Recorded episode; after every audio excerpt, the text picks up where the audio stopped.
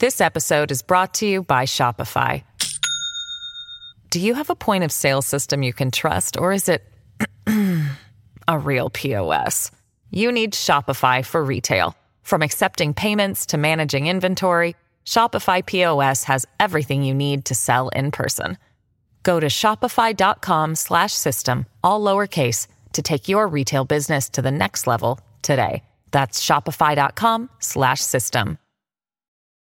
Your brain needs support, and new OLLY Brainy Chews are a delightful way to take care of your cognitive health. Made with scientifically backed ingredients like Thai ginger, L-theanine, and caffeine, Brainy Chews support healthy brain function and help you find your focus, stay chill, or get energized. Be kind to your mind and get these nootropic chews at olly.com. That's O L L Y.com. These statements have not been evaluated by the Food and Drug Administration. This product is not intended to diagnose, treat, cure, or prevent any disease. Welcome to the New Books Network. Hello. Welcome to the New Books in History podcast. I am your host, Ari Barbalat. Today, it is my blessing to be in dialogue with Nobuko Yamasaki. She is Associate Professor of Japanese and of Women, Gender, and Sexuality Studies at Lehigh University. Today, we will be discussing her newly published book, prostitutes, hostesses, and actresses at the edge of the Japanese Empire, Fragmenting History, published in New York by Routledge, 2021. Nobuko, it is an honor to be in dialogue with you today. Thank you so much, Ari, for having me today at this very difficult time, you know, to talk about war and all these issues. so I feel so honored to be invited. Thank you for having me. Thank you. To begin, can you kindly tell us about yourself? Where did you grow up? What formative events in your life inspired the scholar you would become as an adult? Um, actually, this is an ongoing issue, you know, at the time we are living right now. So, where shall I start? I was born in Japan and grew up in Japan most of my life. But in the meantime, um, I had an opportunity to stay in Australia, uh, live in Australia and study for a year. And also, I lived in, um, just stayed, studied in Russia for a few months, several times.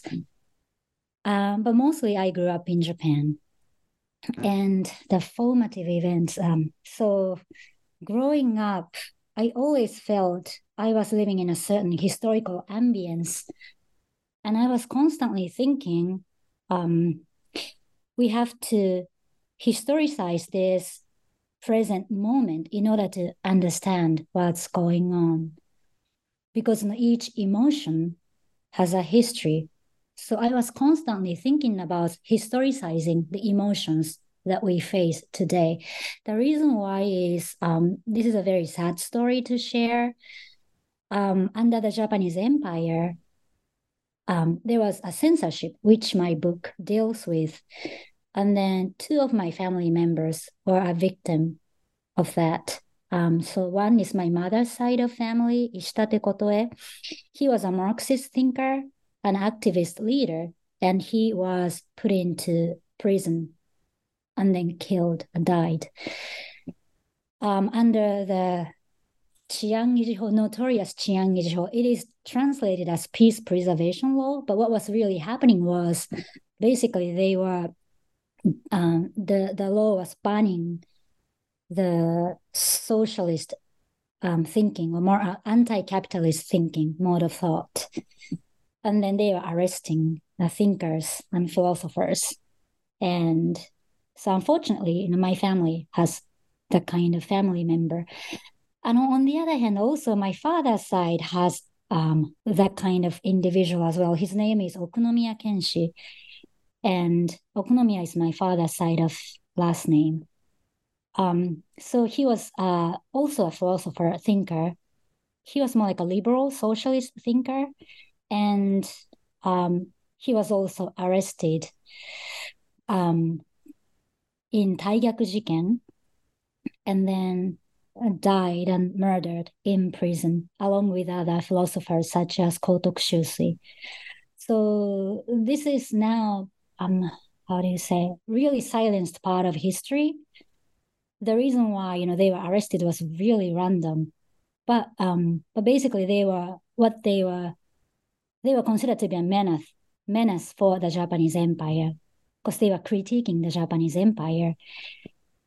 So I grew up in such ambience. It's not, but it's not that you know my family members are constantly talking about them. Rather, these memories um, showed up as fragment, like incoherent manner, time to time.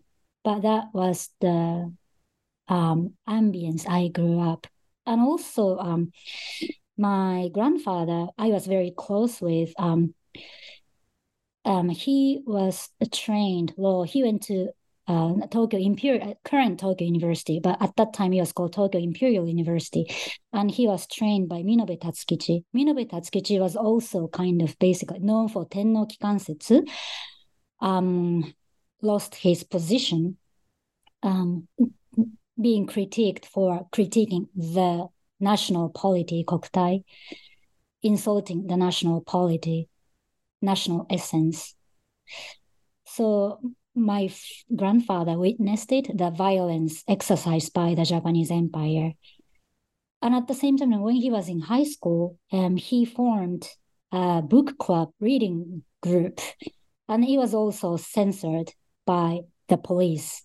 And he was taken by the police when he was in high school. And then so he had a body to form the reading group book club, and his buddy he went his body went to his friend went to current Kyoto University at that time Kyoto Imperial University and he got involved into so-called Takigawa jiken and he was arrested and killed in prison. So um, I grew up in such ambience and of course so I was interested in silenced part of history. And um, so these are the events some events that formed me who I am to do the research what I do. So I always interested in the history, silenced part that's far away from the official historiography. And I was con- I was interested in how to read silence, how to read margins. And and I found um, it is very useful to study like trauma theories and affect theories to read those. So these are um, the experiences I had to form who I am. And also, oh, recently, as a recent event, my daughter now um, goes to a college and she found uh, a whole collection written by Okunomiya Kenshi, a liberal thinker. Um, at the library she goes to, it's a Cornell University's library, East Asian collections they have. And she sent me a screenshot to me and said, Mom, read this and he was about how Okunomiya Kenshi was critiquing the Japanese empire at that time. And I got it. Okay, yeah, he was a dangerous figure against the empire. That's a very recent um, event took place. So it's ongoing. And also in the current ongoing wars on this globe uh, makes me rethink and think who I am as a scholar too. But thank you for asking such a big, important question. How is this book structured? Oh, that's an important question too. So the book titled Prostitute Hostesses and Actresses at the Edge of the Japanese Empire, Fragmenting History. So this already indicates I'm not reading the um, I'm challenging the grand narratives written by men in power. And I'm challenging the historiography that is shown like a year an event, an year an event, in a year an event. And always there is a question who wrote this, who created all this historiography. So my book start from the intervention into such historical discourses, such large narratives. And then so the chapter one starts with um, Nakajima Atsushi. So the reason why I brought in Nakajima Atsushi at the beginning is um, as it's indicated uh, in italics, you know, little subtitles, all these small themes um, keep coming up in different forms throughout the, book, um, such as um, intervening in empire, the other as individual, or the hierarchy is disrupted. or a linguistic failure and a self consciousness of a child, a prostitute protest, self contradict, uh, justice's self contradictions, in which I um, critique uh, about the justice, what the justice is, that uh, trying to foreground its contingency. And also, finally, eloquent silences. Like all these themes keep coming up throughout the text. So I place this um, in the first chapter. And also, you know, this uh, Nakajima Atsushi let the prostitute speak the silenced part of history by using his um, rhetorical devices. I can talk about this more in detail later. And also, kind of um, this project you know, turned out to be more personal than I imagined. And uh, the Nakajima Atsushi himself, um, he was born in Japan, but he grew up in uh, colonial Korea when Japan occupied Korean Peninsula. So, um, although as an elite, he ended up working for the empire, the Japanese empire, and he was creating the Japanese language textbook by the order of the Japanese Empire for the natives in South Seas who didn't know how to read and write, who are deemed as illiterate by the Japanese Empire. Um, but he was constantly questioning the mission he was assigned by the Japanese Empire. And I was trying to think why he was so critical. And, and I noticed um, in his upbringing, growing up in the occupied Korea, and his his work, the his first work, really reveals um, such problems. How Koreans are living in everyday lives, how their everyday lives are permeated through and through by asymmet- asymmetrical power dynamics between Japanese and Koreans, between men and women. Um, so by revealing Nakajima was critiquing the Japanese empire. And what I notice is um, Nakajima Atsushi, he is considered to be the like a safe writer. She was he was always employed by the Japanese language textbook even today throughout um so there are uh, second or third or fourth generations of Nakajima Atsushi reader because he's employed as a Japanese textbook. However, and also I'm trying to challenge that can, kind of canonical reading as well. And I presented a claim that in order to understand Nakajima Atsushi, you need to reread the canon through the lens of his colonial works.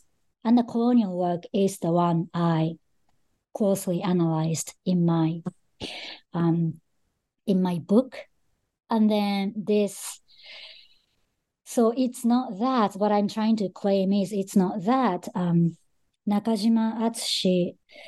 So what i'm trying to claim is it's not that th- there are genres within nakajima atsushi colonial works or canonical works. It's not that. What i'm trying to say is you need to reread the canon in light of in light of his colonial works, what is considered to be minor works.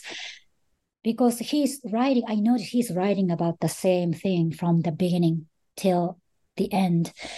So this is a small example. Um, so like his like rhetoric, word choice, such as he brings in like a he brings in dialectics in his writings so he brings in the ideas and word choice and characters that are that appear opposing element but combine and shows the dynamics he does it and also he constantly writing about a figure that character that serves for the government but um, he questions his own work. And he does it from his early work till the end. So what does it mean? I was trying to answer. Um, so the structure is so Nakajima Atsushi's ethos lingers through, throughout the text. That's why it came in the first chapter. And the second chapter is about uh, it's uh, that Ri Kōran, she's a very complex woman. It's hard, in, in a sense, she's very hard to pin down. She lived in contradictions, lived in reality and fabric fabrications. And then, so she was a propaganda actress for the Japanese Empire. In many films, what she played was um, a Chinese girl. At first, she held anti-Chinese sentiment, but she falls in love with a benevolent Japanese man. And then she transforms into a Chinese girl, Chinese woman who support the building of expansion of the Japanese empire. Very dangerous. Um, but later on, she really regrets what she did. And she tried to, um, so later in her life, she became politician. And then she founded the uh, Grant Foundation to support um, women who was a victim of the sexual violence. And then so they try to save, um, help the former comfort women that served for the Japanese empire. But at the same time, you know, there was an opposing voice raised from the former colonial subject like we can't accept money from Ri Kōran. You know, she was a propaganda actress.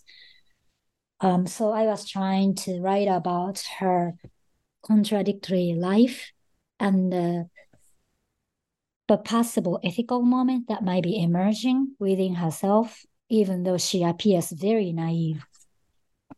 And chapter um, three, and uh, in chapter three, Oh, and also what, what, what is important is Ri Kōran was born in so-called uh, Manchukuo, the northeast of northeast China.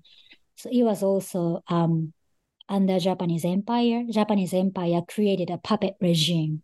So she was completely fluent in Chinese and Japanese. That's why she was able to perform such actress. Um, she was able to perform Chinese girls in her films. And she was lying in public that she was Chinese, even though she was Japanese. Um, and I can talk about it later too. So actually, this was later on. She was actually detained right after she was detained. It was Nanking, not in prison itself. Um, right after the World War II, because she was um, considered to be a Chinese that worked for the Japanese Empire. That was a crime. So, and her Chinese was that great.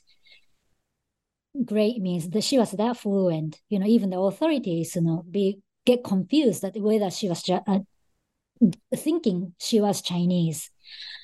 And but in the end, um, her life was saved by her childhood best friend. She was a Jewish girl I'm sorry, she was a Jewish girl. Because you know, there are a lot of um, Jewish people living in the Manch- uh, Manchukuo because they escaped from pogrom.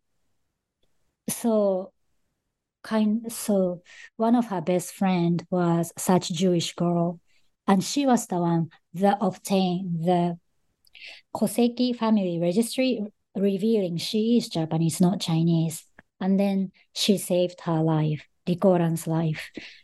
So, so, in Hayashi Kyoko, in chapter three, um, so she is known as a A-bomb writer and atomic bomb writer because she was born in Nagasaki, but right after she was born, her family moved to Shanghai. So she grew up in Shanghai. She was also fluent in Chinese too. There are so many um, uh, basically, you know, the all the writers and creators I I dealt with in my book, they are multilinguals. So Hayashi Kyoko grew up in Shanghai. And so I was trying to foreground because she is analyzed a lot as an A-bomb survivor writer. So I was trying to foreground her criticism against the Japanese nationalism, against the Japanese nation state that lies at the heart of her work. That's through her interactions with a prostitute. That's what I was trying to do in chapter three. And then in chapter four, uh, four and five, um, these are about the diasporic Korean women, Yangji and Theresa Hak Kyung Cha. So, you know, they didn't know each other. and their life were completely different. But as a diasporic Korean women, they share the same concerns for Koreans. And they are both born in um, 1950s and they both died suddenly at, in their 30s. And it's so interesting, even though they didn't know each other, they share the same concerns for Koreans because they are living, still living the legacies of the colonialism, you know, Japan colonized by the Japanese. And then, so in their works, even so, in analyzing them, the affect theories really useful um, to handle the generational trauma they are tackling with. So that's how my so I was trying to put these diasporic Korean women into dialogue. Sorry, so this is how my book is structured. Yeah, structured. Thank you for asking good question. What message do you hope to convey to readers in this book? Well, that's a great question. There are so many messages, but if I come up with one, what I want to say is I want to propose uh, we need to embrace art, any art form that makes us uncomfortable. Because I think the art, good art, it can be literature, poetry, film.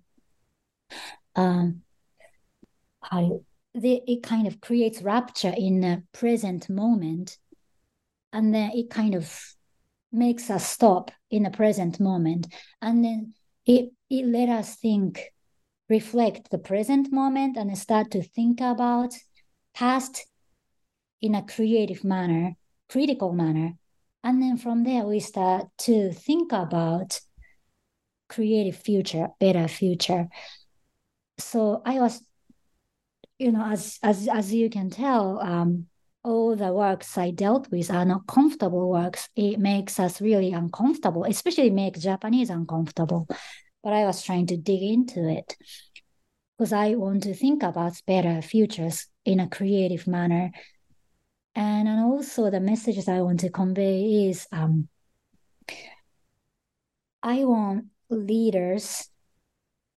This episode is brought to you by Shopify. Do you have a point of sale system you can trust, or is it a real POS? You need Shopify for retail. From accepting payments to managing inventory, Shopify POS has everything you need to sell in person. Go to shopify.com slash system, all lowercase to take your retail business to the next level today. That's shopify.com slash system.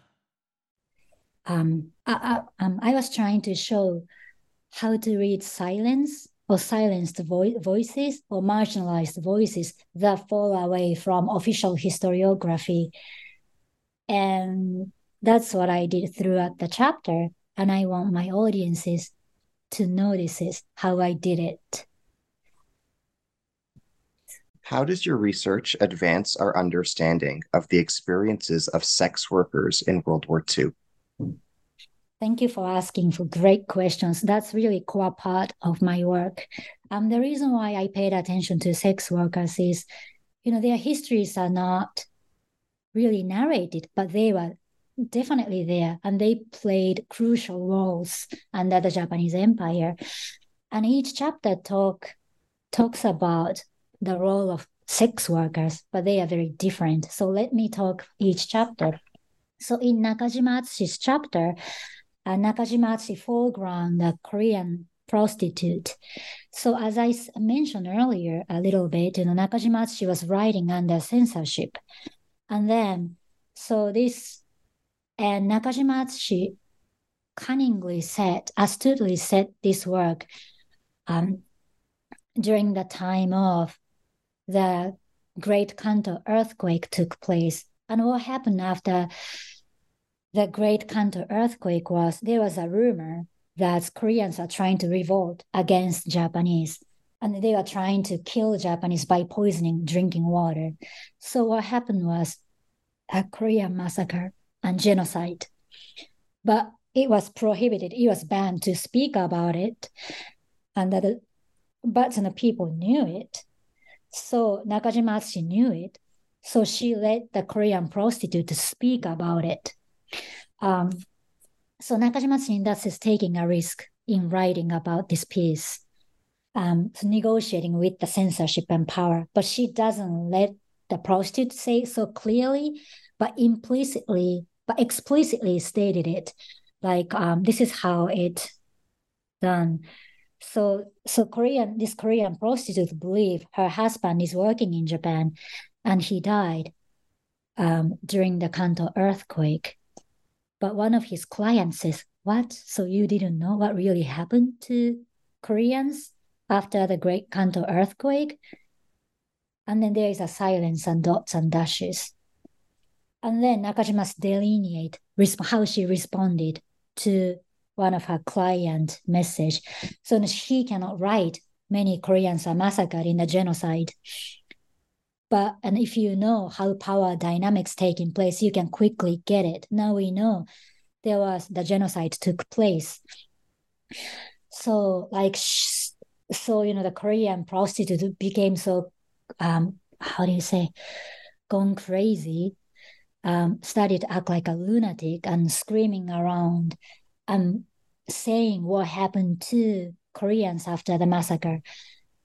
And then because of the act, the prostitute was arrested, arrested by other Koreans, ironically, because the policeman was working for the Japanese Empire. What is what was considered to be justice at that time was to work for the Japanese Empire. So, in doing so, I was also trying to reveal the contingency of the justice system by the Korean prostitute, um, Nanda Omaida to Omaida um, Korean Chosenjin no Kuseni. So, she uses the term Chosenjin no Kuseni. Kuseni is means that's a despite being of Korean, but at the same time, this rhetoric um, is used when somebody act in a way that counters the shared value. So it's a the implication is a blame. So Korean prostitute blames the Korean policeman that arrested her. So that's um, so Nakajima uses employs uses um, de- delineates this Korean prostitute to reveal the violence of the Japanese empire exercised against Koreans at that time, genocide. And the next chapter uh, was uh, so yes, um, uh, Ri Kōran. So Ri Kōran.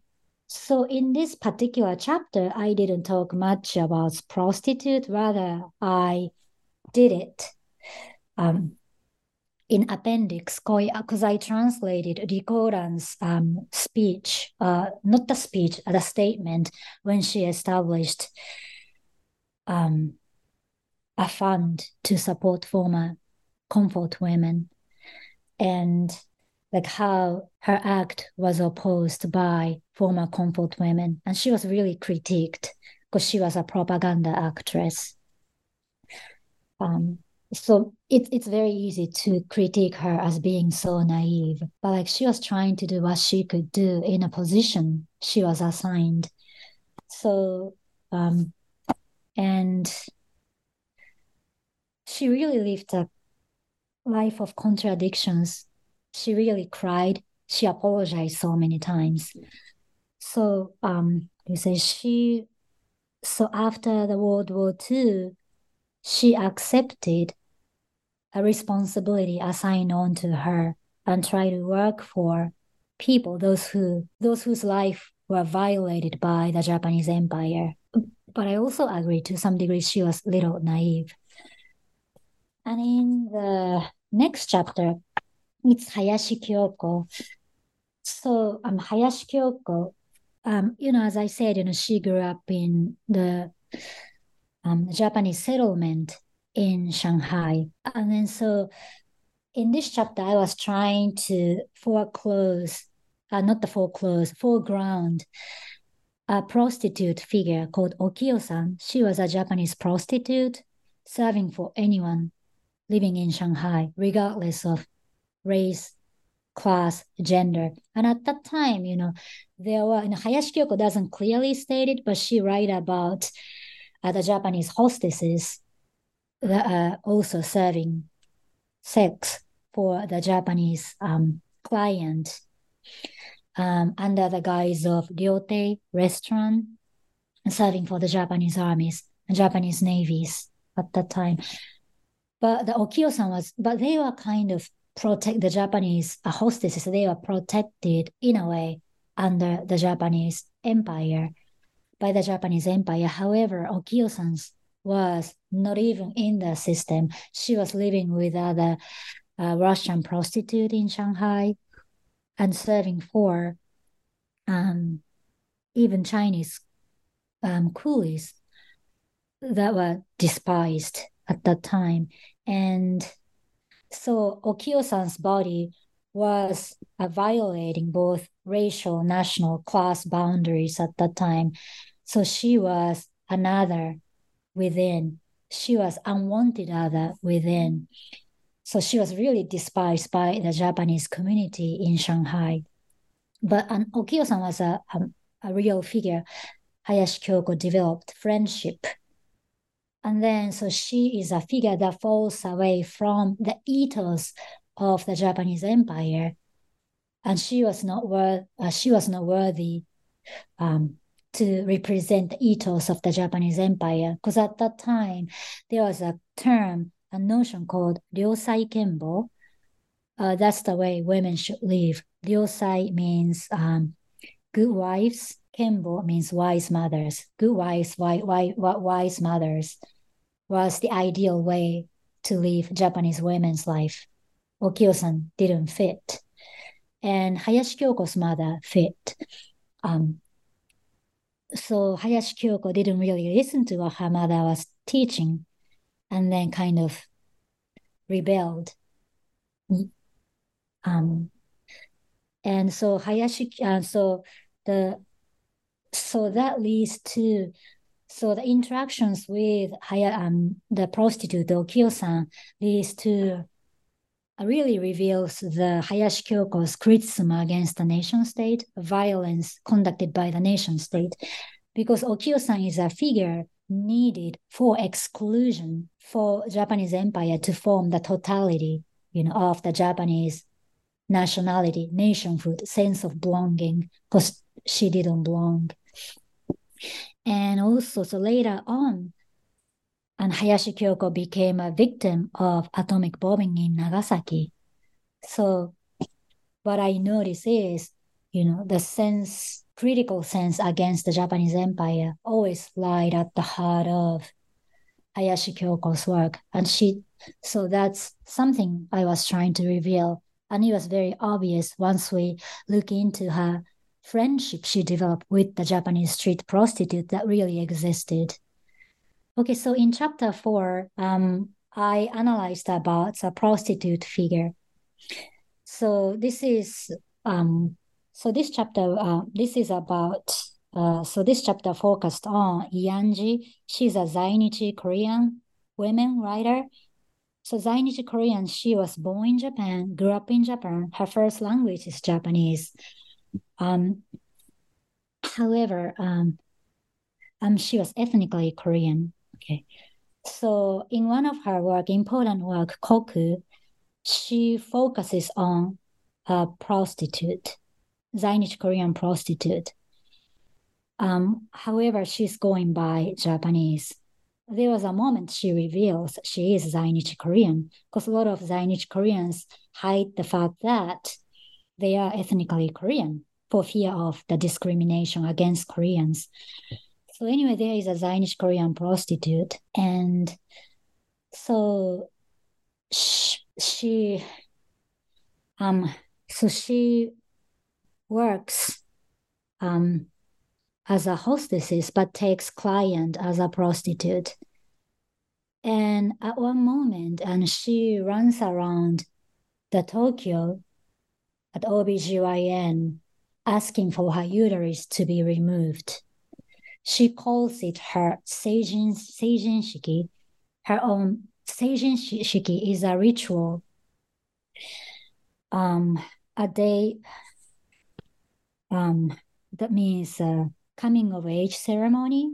It's one of the uh, ceremonies enter into um, the adulthood in Japan. It's marked in the calendar. So it's not just uh, one day on the calendar. It's a memory making and history making day to become and uh, to become a Japanese nationals member of the Japanese nation state.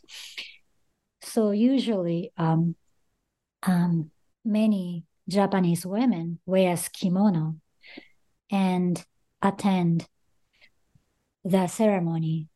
As um, some Koreans started to wear the Korean ethnic dresses too, but usually majority of them wear Japanese kimono because they enter into the Japanese nationhood. But this Zainichi Korean prostitute refuses to do that, boycott that ceremony, stating, My ceremony is to remove this uterus. But the many um, Japanese OBGY, OBGYN doctors decline, Are you okay? Why do you even do that? And they don't understand, you know, the symbolic meaning for her to remove her uterus. Because in doing so, she was trying to um, boycott the this Japanese memory making ceremony, and also at the same time, she was trying to boycott uh, reproducing the offsprings that could be as a form of resistance against the Japanese nation state. And I'm talking in a very simple way, but I analyzed very um, in a detailed manner in my chapter. And and also she was raped um, when she was living with um, Japanese stepbrothers when she was younger, and she had an abortion. She was raped by both of them. So, by foreclosing the possibility of reproducing the ethnically Korean offsprings, she was trying to remove herself from the circulation of the violence that Zainichi Koreans face in Japanese society. And so it's a form of resistance for her. And then, so so these uh, Anne's experiences are narrated by her stepsister, Japanese stepsister. So after her tragic death, the Japanese stepsister start to question her plan to attend Seijin Shiki ceremony to become to enter the, for the memory making for the Japanese nation state. And even though she was going to receive a kimono to wear for the Seijin Shiki ceremony, she boycott in doing so.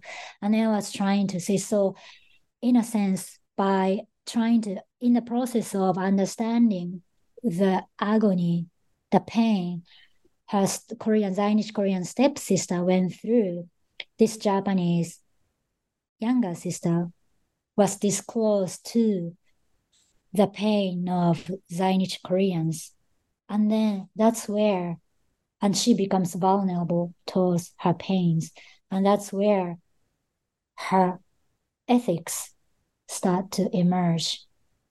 Um, so I was trying to also writing about the Japanese stepsister along with this Zainichi Korean older sister.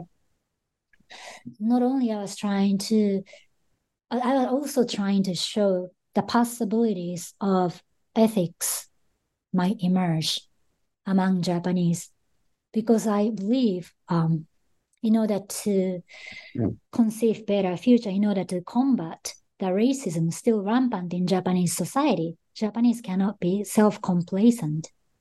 They have to, they need a self-criticism to see, to imagine the better future in Japan. So in that sense, this um, prostitute hostess figure plays a major role to think about ethics, not only about the pain and trauma, a generational trauma Zainichi Koreans went through and going through even today? Thank you for wonderful question. It was not easy to answer, so I stuttered. Thank you I'm so your grateful. I'm so grateful. Oh, it's Yeah. also a very wonderful question. Um, uh, because I was asked by many people, why do you go back and forth race or ethnicity? And how how do you differentiate it? It's a really wonderful question. So um so when the writers used the term jinshu, I translated it into race. And when the writer used the term minzoku, I used ethnicity. That was a basic rule. But there are moments I you know it was not accurate to follow through with that rule. Um, for example, um, there was a propaganda slogan, um, uh, like um, Gozoku Kyowa, that was a slogan practiced, ad, um, advocated in Manchukuo. That means five races living harmoniously. So it's always um, it's custom to use the term race for that slogan. But the original, when we look at the Chinese character, they use the character for ethnicity. And so that was a kind of fake dream, you know, false dream. Five races living harmoniously, harmoniously under the Japanese Empire. Um, and and also when I was trying to foreground the racialization processes inherent in um, race. Um, so especially when I was trying to uh, foreground the violence inherent in the racializing processes, I really intentionally used the term race. So, uh, but at the same time, Nakajimatsu used the word minzoku a lot when he was crying for the Korean race or ethnicity, he used the term minzoku, and I used ethnicity. So that's how I did. So that's why I'm going back and forth um, between race and ethnicity. But definitely, um, violence is more for- foregrounded and embedded when I use the term race. Thank you. What does your book teach us about trauma? How are trauma theory and affect theory presented in this study? Thank you so much for asking such an excellent question. Um, and it is obvious um, my book deals with trauma and generational trauma. And so the reason why I came up with this was um, I noticed how the like a Korean massacre, you know, I talked briefly, and play a major role um, in like in the history of Zainichi Koreans living in Japan. So they talk about it a lot, and their literature talk about it a lot. And but um, I was wondering why it's not that uh, their you know grandparents' generations went through it, but current generation, they it's not like they experienced this massacre by Japanese as being Korean, but they still talk about it with pain and agony. Why is it? And I started to think about intergenerational trauma. It is an intergenerational trauma and it's real. And and I noticed um, affect theory is extremely useful to analyze it because um, it's not like they went through the genocide but they are thrown into a certain a certain affective mood that went through the trauma directly like how they are attuned to a certain mood. And so i was trying to um, complement by employing affect theory to understand the trauma. And of course i learned a lot from holocaust um, you know studies um, in order to develop this uh, trauma, to study trauma, and I I'm indebted to it, and I try to complement with affect theories, and so in that sense, affect theory was very useful to understand why Zainichi Koreans still talk about this genocide right after that took place right after the Great Kanto earthquake. What is, what is your book's contribution to the study of collective memory? So the collective memories, especially the Zainichi Koreans' collective memories, it is really cutting cutting through a whole um, totalizing memories, um, totalizing memories, the Japanese grand narratives, because Zainichi Koreans are there, always there, but they are not, they are silenced. And so such um, collective memories cut through and intervening into the ground narratives of the Japanese history. So um, that's what does your book teach us about women's experiences during World War II in East Asia? Oh, thank you so much for such a wonderful question. It's really cut into the core part of my research. So, um, as you can tell, I'm not writing about good women. I'm writing about who are considered to be rather bad women. So, um, and that couldn't represent the empire's ethos, national ethos. So those women's voices and experiences, you know, they fall away from the ground narratives and historiography of Japanese history. Um, by and they, their voices are silenced, their experiences are silenced, but these women existed, and um, so um, by what what I'm doing is um, by foregrounding these women, I was trying to fragment or challenge the already established um, like seishi ground narratives or Japanese historiography. So through their experiences and voices and their affect and emotions they went through, um, I'm trying to challenge such big history written by starting with big letter history by bringing in all these lowercase histories of women's voices and experiences. Um, so, in doing so, I want them to reimagine the Japanese historiographies, especially the histories of the empire. So, this is a very feminist reading of history and text. Um, and I was trying to as a so I was trying to pick up um, that were not considered to be important in thinking about Japanese history. Um, so that's and also um, of and and it's it's really um, so it's so I was trying to suggest it's so limiting to see Japanese history or Japanese literature or Japanese experiences only through the national framework. But I was trying to expand into more like intra Asian studies. And by looking at not just Japan, also looking at experiences, women's experiences, not only in Japan, but in like Man, what, what was called Manchukuo or Shanghai or Korea or Pacific. So this, I hope I I hope my study can contribute to to reimagine the Japanese historiography. Thank you for the wonderful question. Can you kindly share your thoughts with us on the relationship between temporality and history and between temporality and memory? That's a really wonderful question.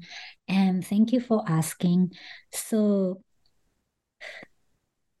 you know, as the trauma trauma studies, you know, proved us, shown us, you know, the truth, it truth never appears in a coherent manner.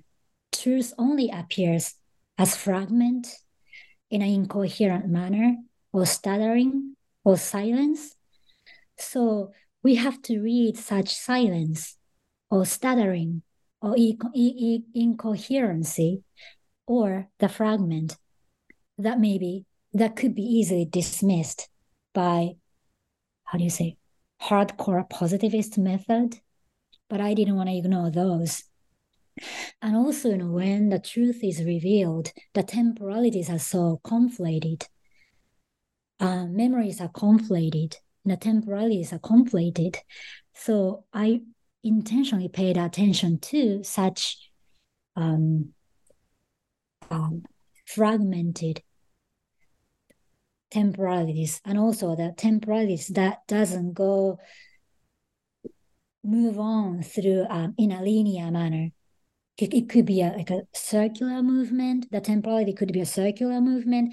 It could be moving from present to um, past the jumping onto from past to future or jumping from the imagined future to past skipping presence um, i have to encounter such um, memories and temporalities and it makes me think about what is the history? Um, who writes the history? And also the one theoretical book that was lingering in my head that i read when i was in undergrad a few decades ago when i was in tokyo patrick hutton's history as an art of memory um, so it always ring, lingered in my head along with um, trauma theories although I didn't actively talk about it in my book. So constantly thinking about who wrote who wrote the history, who can write the history.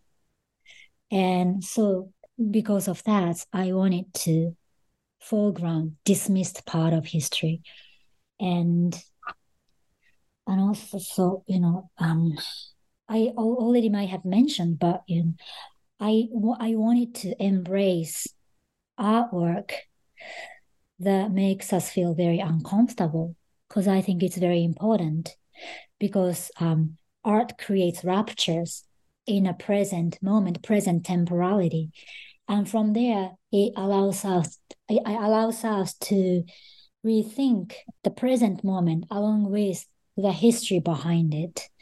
And then let us reimagine better future. So and we can learn a lot from history and also even the each emotion has a history you know so in order to understand the current feeling um towards anything. Ongoing ongoing trauma creating event at this very moment. Everybody has different reactions because everybody has different history.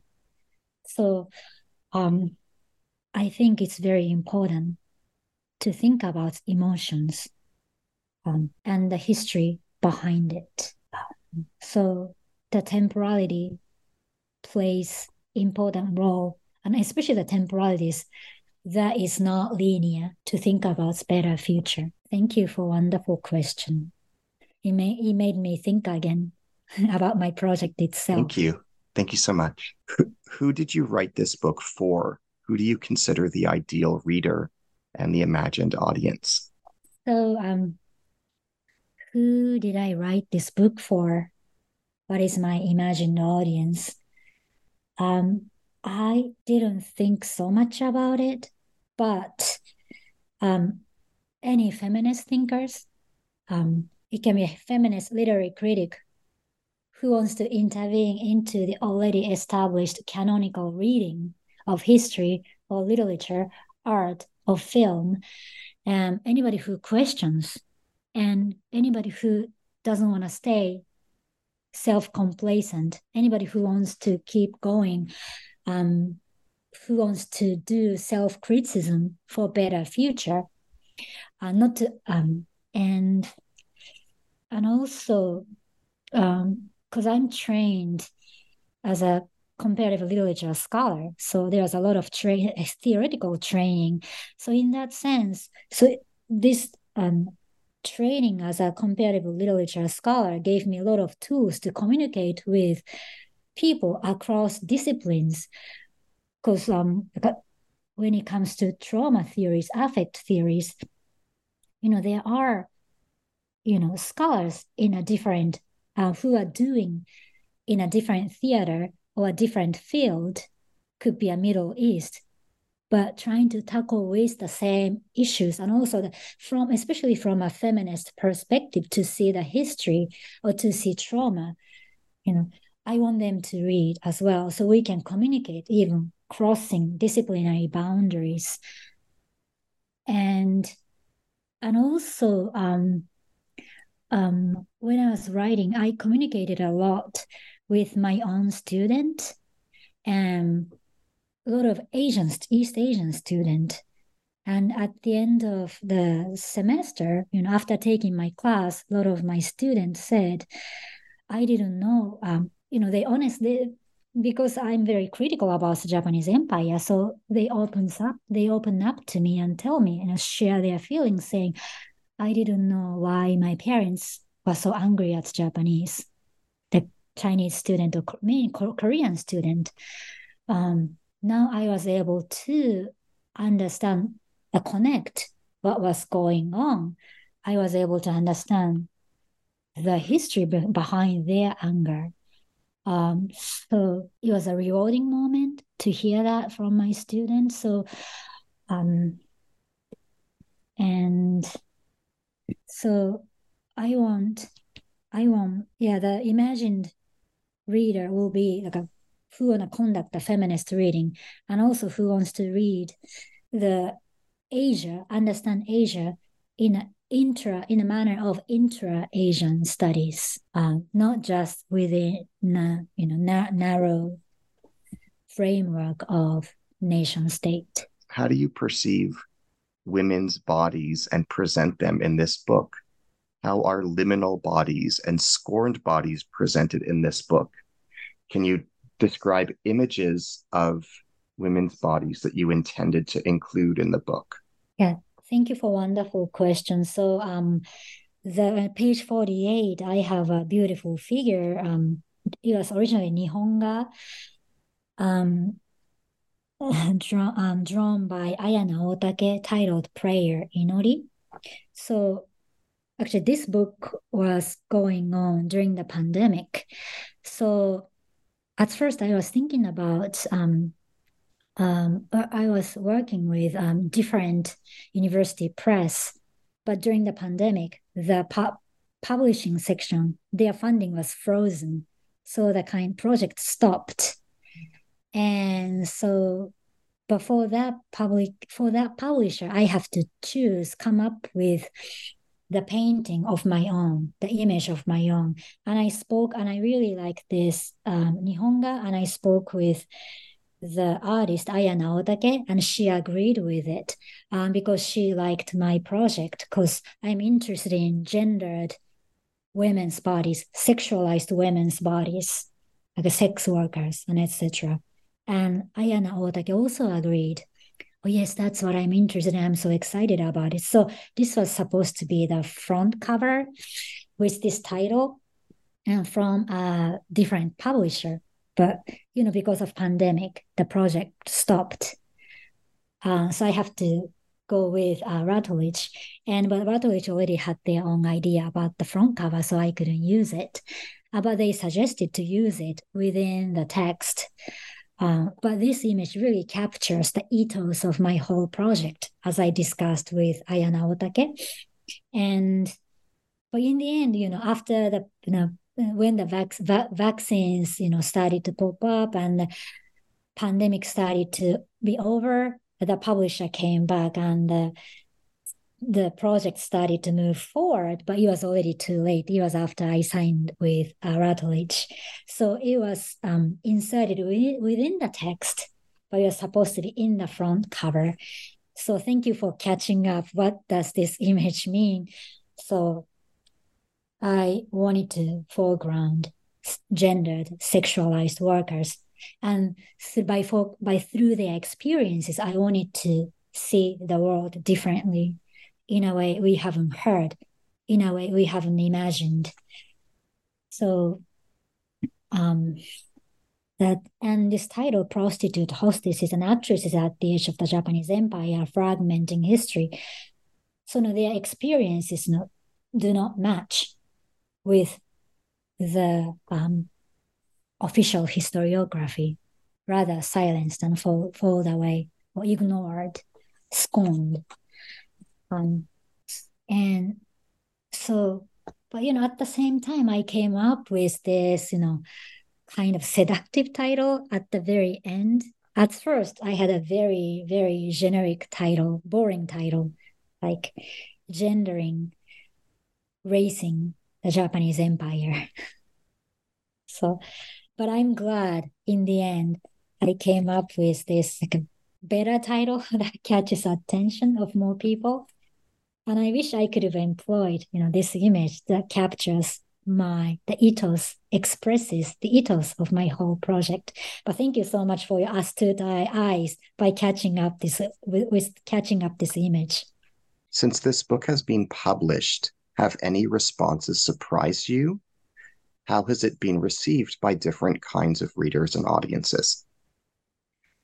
Thank you for asking me that question. So um so far, so far, um, it's being accepted favorably. Uh, but the surprise reaction was because I don't see myself, consider myself historian. Rather, I'm a literary critic trained in theory, um, whose first language is Japanese and read some Chinese and Koreans. Um, however, like many feminist historians responded to my project so positively that was an unexpected surprise because I thought um, like uh, rigid historians may not like my project. So I didn't expect such positive response from but feminist historians who want who's trying to tackle with the history in a different way. So in that sense, I you know I work between history and history theory and lit- uh, literature and art forms so I'm constantly referring to history because I'm trying to locate my work in a historical content, historical framework, what kind of discursive formation was taking place, you know. So the positive feminist historians' response was a nice surprise. Um, but I know there will be haters as well. if I'm waiting for more responses. Our dialogue today to a close. Can you tell us about where your time has gone since completing this book? Can you tell us about your future projects? So my future project is um, I want to write about a biography, um, not only biography, and also I want to focus on certain themes as well about the Japanese feminist thinker Morisaki Kazue. Um, she she is Japanese she was born in Korea, colonial Korea, under Japanese Empire, and grew up in Korea. And she came back to um, Japan after the World War II, and then she lived in the country countryside um, of Japan, living with coal miners, and so she wrote a lot about coal, uh, women coal miners' lives from feminist perspectives, and then about their love, like eros, um, relationships, and but in a way, she was creating her own theory. It's very hard to reduce her writing into certain theories, but rather she was creating theories and I wanna I want to write about her. And also growing up in colonial Korea, she wrote a lot about colonialism. And so I want to theorize what she was writing about it. And it's very critical about Japanese. Um, and um, I want to write about her. I I I finished reading all her work and I'm studying and I'm starting where where I even start because she's such a see not an easy female philosopher thinker, um, but her work really appeals to my heart. So I want to write about Morisaki Kazue as my next project to conceive better future of East Asia. As we bring today's dialogue to a close, I would like to thank you from the bottom of my heart for the time and you attention that you devoted to me during the course of our dialogue. I'm so grateful. I'm so happy and I'm so blessed. Thank you so much, Ari. I really appreciate your time and your patience, patiently listen to my stuttering interview. Um, I really, I had, yeah, I really appreciate you. Thank you so much for having me. As we end today, I am your host, Ari Barbalat, on the New Books in History podcast. Today, I am signing off, having been in dialogue with Nobuko Yamasaki. She is Associate Professor of Japanese and Women, Gender, and Sexuality Studies at Lehigh University. We have been discussing her newly published book, Prostitutes hostesses and actresses at the edge of Japanese empire, fragmenting history, published by Routledge 2021. Thank you. Thank you so much.